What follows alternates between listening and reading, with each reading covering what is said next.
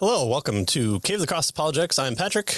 And I'm Tony. And uh, this is the show where you pull off the books off your your your bookshelf that you should be reading, and you can read along with us, or you can just listen to us, pull the bookshelf off, and read what. Actually, we've already read this book that we're covering, but we try and uh, um, uh, go through a, a, a book that uh, that is apologetic based. That uh, that we then cover chapter by chapter and kind of um, get into the milieu of, of the language that you might not uh, uh, know or or uh, uh aren't exactly sure where the uh, where the author's coming from, and we kind of break it down chapter by chapter. So if you're here, we uh, appreciate you joining us, and we're in the middle of our book. Faith has its reasons. by um, Kenneth Boa and Robert M. Bowman Jr.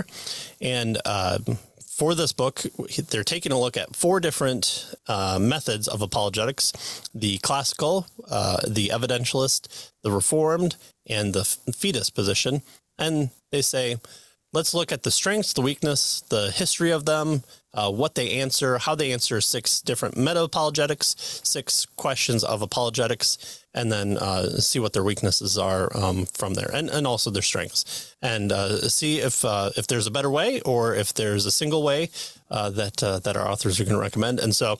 Um, we've we've kind of done the intro already, and we've done the the first portion of our book, which covers the classical model, classical model has this two-step approach. First one is to uh, prove that uh, there is a God, or at least a, a creator, an initial creator, and then the second one is to show that uh, Jesus is that that second step that that makes it a, a Christian worldview, and they emphasize uh, reason and logic as as part of their apologetic. And so now we've we've we've covered that, and you can check the past episodes for that.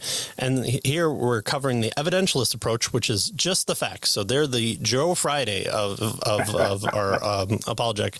And if you need to know who Joe Friday is, then uh, we might have to uh, uh Google a little bit more to, to figure out uh, the Dragnet reference there. So, so I, I, might also say they they since they come at this uh, these four positions from such uh, you know many sided areas, it's a really thorough book in terms of what they do. Right? They they look at uh, uh, several angles, as you mentioned, history and how they deal with uh, particular questions and issues, and there's meta apologetic questions that they have. So it's really, it's a really good book if you want to get a feel for how these four approaches to defending the faith work and what the what what the differences are and the strengths and weaknesses of, of them are. So yeah, really really good. Right. You might fall upon the uh, can't we all just get along? Or you might say, oh, I've only been in this camp. What are these other camps that you're talking about? So um, this might uh, open you up to possibility or close you off to possibilities. So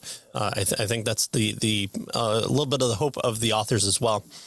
And so uh, now we move on to chapter eight, which is uh, talking about the apologists who emphasize facts. And uh, our authors start out by saying, in the modern period, American evangelical apologetics has been dominated by the evidentialist approach. Mm. Its emphasis is on the presentation of Christianity as factual, as supportable or verifiable by the examination of the evidence. Just give me the evidence. Uh, prove to me that there is a God. Uh, let me uh, um, t- take a DNA sample of his hair. Uh, uh, let him uh, rearrange the stars to spell his name, and then only then will I bow down before him. Well, except maybe not because it could be all an illusion. And how do I know this is God's hair? And you know, maybe Jesus never really existed because I watched this uh, m- movie about Zeitgeist, and uh, it it says that it's really Horus that uh, was was brought over, and and uh, Christian or Jewish people started to believe uh, in this uh, rising and falling God. So the the evidentialist apologists want to present the evidence that actually no, what what we know of historic Christianity falls right in line with orthodoxy and we're able to know the truth that God exists and Jesus Christ is as the fulfillment of of that expression. Yeah, and and when they talk about the modern period, they're not talking about the contemporary period, right? Like the 20th, 21st century or whatever. they're talking about the time after the medieval times, you know, during the uh, I would say 16th, 17th century, 18th century, that kind of stuff, into the 19th century. So that's what they're looking at with mm-hmm. regard to the modern period. And that's when this particular approach dominated because, as we will see, science was coming into its own. And this approach now is going to align itself with science. Right. Right. So rather than defending the faith in two stages, as the classical apologist does, first by defining theism, then by uh, defending specifically Christian claims, evidentialists use multiple lines of evidence to support Christian theism as a whole. And this isn't only the historical belief of, uh, of, of Jesus uh, existing, of him um, um, uh, uh, being arrested, dying on the cross, and being raised from the dead. Although an important point, uh, th- this this informs uh, m- many different avenues of uh, um, Christianity from an evidentialist point of view. So, in this chapter, we'll examine the roots of evidentialist apologetics and consider briefly the thoughts of five modern evangelists. Yeah, good. So, yeah. So the historical roots of event uh, of evidentialist here, evidentialist apologetics, they tell us, may from one perspective be viewed as a subtype of classical apologetics. And as you just described this two-step approach by the classical apologist, uh, the evidentialist, they're going to tell us uh, just uses the second step, basically, right, to, to give evidences and proof for Christianity. So both approaches, both the classical approach and the evidentialist approach, uh, want to provide reasons for faith that are accessible to non-Christians. So that's the basic idea here. However, the evidentialist approach has, over the past two centuries, uh, our authors mentioned, gradually emerged as a significantly different model of apologetics. Mm-hmm. Yeah. Yeah, so uh, you know they they may want to be included, uh, and evidence uh, from the evidentialist might be used by the classicalists, but they are a separate entity. And so, what what caused them to to be this separate entity? Why why why why did why are they an offshoot? Why are they uh, a, a, new arisement? Uh, why didn't just the classical model uh, continue on? Well, uh, the, the big thing is that they were defending against deism. So the impetus of the development of evidentialist apologetics was the rise of deism. By the early 18th century, modern science seemed to be explaining more and more about the natural world, requiring God as an explanation for things less and less. The enormous success of science encouraged many people to believe that evident, uh, uh eventually everything could be explained naturalistically. And so this is the God of the gaps uh, idea. So, uh, you know, uh, uh, why was there lightning? Well, because God was angry and he was throwing down lightning bolts as as a, a, a form of judgment. No, we have actually explained it with with ions in the atmosphere, and um, actually they go up, up and uh, down and up, and so uh, we've uh, taken God out of that explanation, and then further and further, and so soon we won't need a God because all things can be explained naturalistically. So, thus eliminating the need to appeal to the existence of a supernatural creator to explain uh, reality as we know it. Deism was then, in effect, a way station on the road to atheism. The deist allowed that God had created the world and initiated the process governing it, but denied that God was involved in the subsequent history of the creation of humanity.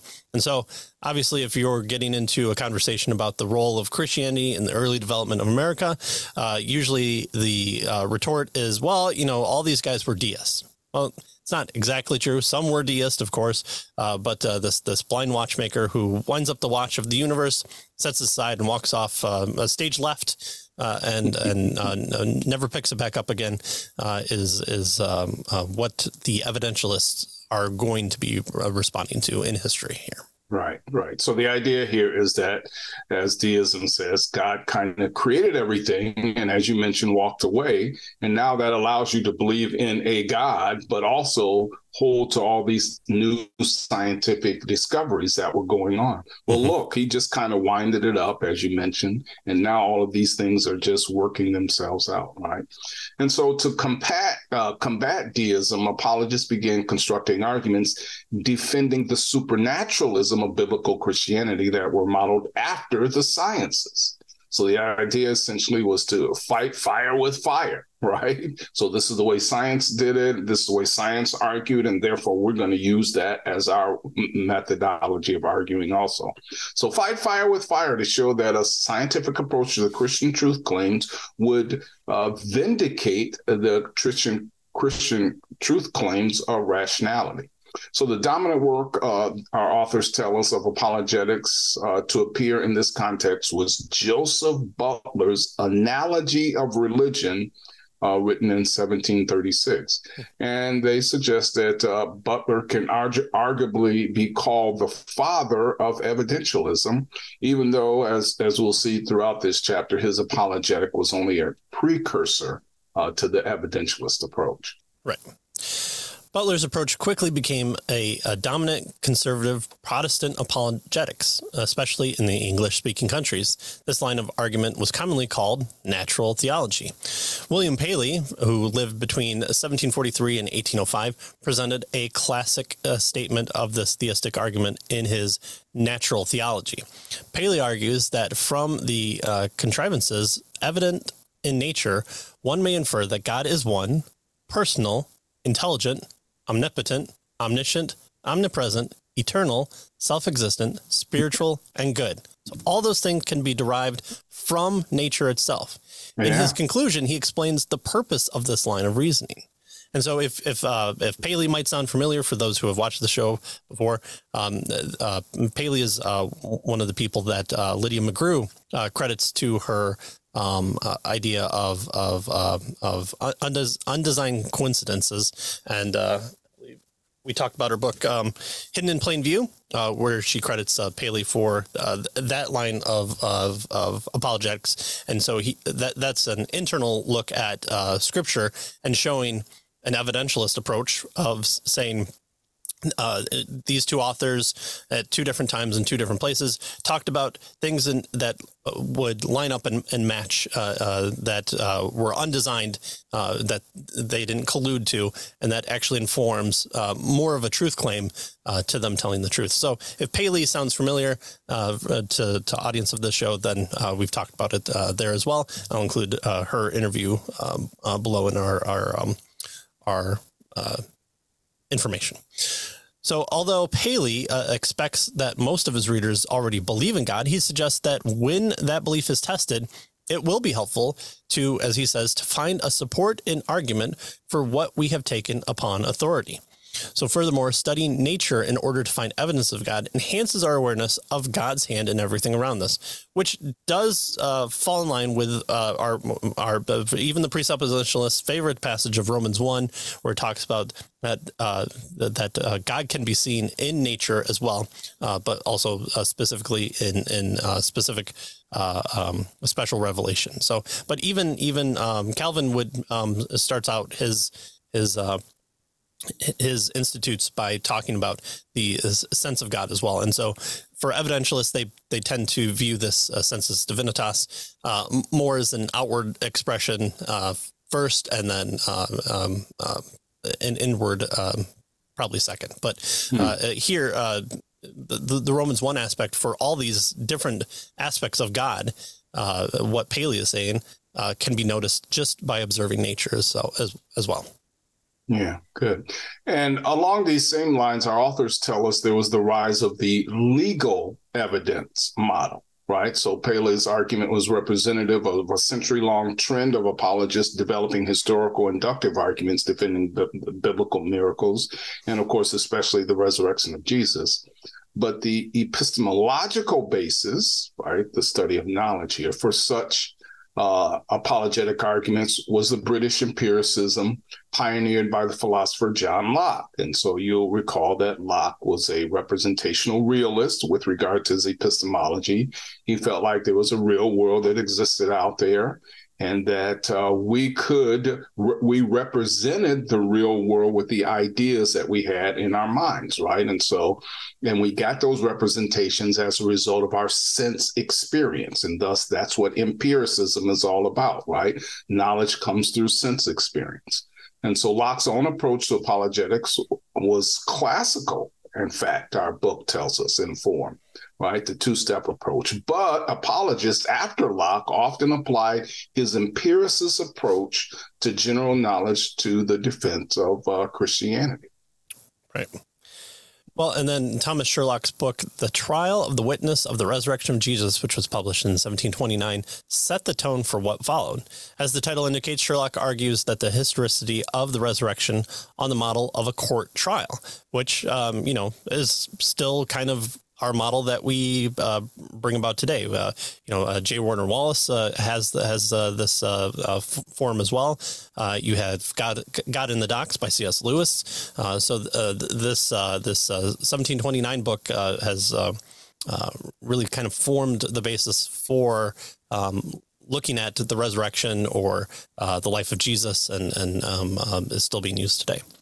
The thrust of the uh, apologetic case here was simple. An impartial jury examining the evidence as one would in a court of law would have concluded that Jesus rose from the dead.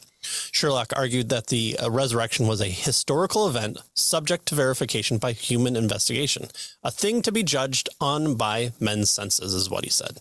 So he, is saying that if you look at this impartially, as a jury would for uh, any sort of a trial, the it's not just the preponderance of the evidence, but it would be a, a greater form of evidence would show that uh, this is beyond reasonable doubt. Uh, that uh, that one would conclude that Jesus rose from the dead, and if he rose from the dead, it's more likely than not that what he said about himself was uh, applicable and therefore God existed. And it's uh, the truth of it could be fully found in the person and the work of Jesus Christ. Right, exactly. In fact, another figure of note uh, our book tells us was uh, Simon Greenleaf, right? He was a Harvard, Harvard professor of legal evidence who took Sherlock's approach to the resurrection to new heights in his book that he wrote in um, 1874, The Testimony of the Evangelist, right? And so, uh, in fact, m- many people have probably heard of uh, Simon Greenleaf, right? He Greenleaf's arguments continue to be read and cited by both scholarly and popular uh, evidentialist apologists to this day. And so his book in fact, uh, was recently rep- reprinted, as uh, our authors tell us. Right. Well, and then we move to Joseph Butler, uh, probably a, a, really prominent name uh, here that um, that we've discussed of, about um, uh, him kind of kicking off this approach. But the Christian apologist he, who pioneered evidentialist approach was Joseph Butler. He lived between 1692 and 1752. Uh, in 1736, uh, Butler published the Analogy of Religion, Natural and Revealed, to the Constitution and Course of Nature. So, uh, you know, 17th century uh, uh, uh, authors love these long, long titles. And uh, if, if you've read Puritan uh, literature, you know that sometimes even book titles contain a semicolon in there to, to continue on the, the title. Well, it was the most important work uh, contributing to a radical shift in British apologetics away from metaphysical, rationalistic argumentation to more scientific, empirical form of reasoning. Mm-hmm. And so our authors tell us that it's critical that Butler's argument be seen in its context. Butler used analogy not to prove Christianity true and not to provide a foundation for re- uh, revealed religion, but to answer the objection that revealed religion is irrational right? So notice this is a, a, a, a he wasn't attacking whether or not God existed and that sort of thing. All he was suggesting, or at least trying to show, is that um, Christianity was was not irrational. And so Butler thought to show that the de- deist, right, uh, who admits the creation of the world by God, so he didn't need to argue for that, uh, is being irrational in denying the divine origin of biblical revelation or at the very least, he had to answer objections against revelation. Right. Yeah. Butler's book is divided into two major parts dealing with natural religion and revealed religion, respectively. So, natural and revealed. So, uh, again, the, the Romans 1 aspect uh, is, is, is uh, shining forth here. Well, part one deals with life after death, arguing from for the rationality of believing that rewards and punishments will be uh, meted out by God based on our conduct in this life. And then part two argues from analogies with natural, with with nature that uh, revelation, like nature, will contain things that seem problematic but are nevertheless true and should be accepted. Butler argued, for example, that the lack of the universality of in the Christian religion, the fact that it is not known to all human beings, is not a valid objection against its truth. So, right, just uh, like there's scientific truths that aren't known to all human beings, so there are, you know, the Christian revelation. There are truths there that are not known to all human beings. Right. Right, So, right. yeah. Um, and uh, they tell us that only in chapter seven of part two did Butler offer positive evidences and arguments for Christianity. Excuse me. He, he began by arguing that biblical history should be presumed accurate in the absence of evidence to the contrary. Again, he was writing to to thwart deism, so there was this, excuse me, assumption of um, uh, uh, you know of God existence. So he argues that biblical history should be presumed accurate, and he noted that Christianity appears fairly unique in having been founded on the belief in miracles, for instance, in contrast, especially to Islam, which uh, you know does not view Muhammad as a miraculous figure. While admitting that none of these arguments is a proof by itself, Butler averred that taking cumulatively, right, together, they form a strong proof, right? So this is the cumulative kind of uh, approach where you look at all of these lines of evidence and you, you know, you you look at them together and now you have a strong proof.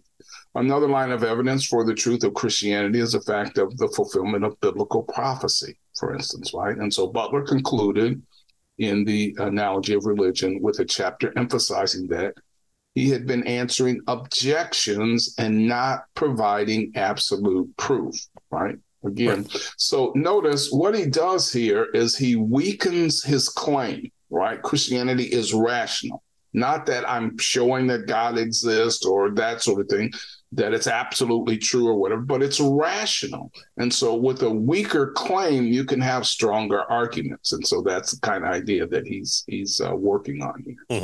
which might uh, lead into our maybe negative approach a little bit, but uh, we'll get there when we get there. Yeah. Well, we conclude uh, our authors uh, by emphasizing four points about Butler's method. First, his approach was empirical, not rationalistic, and the character of his conclusions was that the probability, not certainty. So he was going for the more likelihood of the case is that Christianity was true. Second, Butler employed this empirical, inductive, and probabilistic approach in a defensive mode of apologetic re- reasoning. He was there uh, uh, to, um, to to strike down claims and, and not provide uh, fully uh, uh, positive claims. His goal was not to prove Christianity true, but to prove that deistic charges that Christianity was irrational were unfounded. Again, uh, the, the the main crux that they were responding to was not atheism; it was deism, and so uh, that might also uh, account uh, a little bit for his uh, maybe weaker claim. Uh, just because there's probably a little bit more shared uh, common ground uh, there than with atheism. Yeah, yeah. Uh, third, Butler candidly stated that he was attempting to respond to the deists on their own ground, right? So there's your common ground kind of uh, statement there. He says, I have argued upon the principles of others, not my own. Right.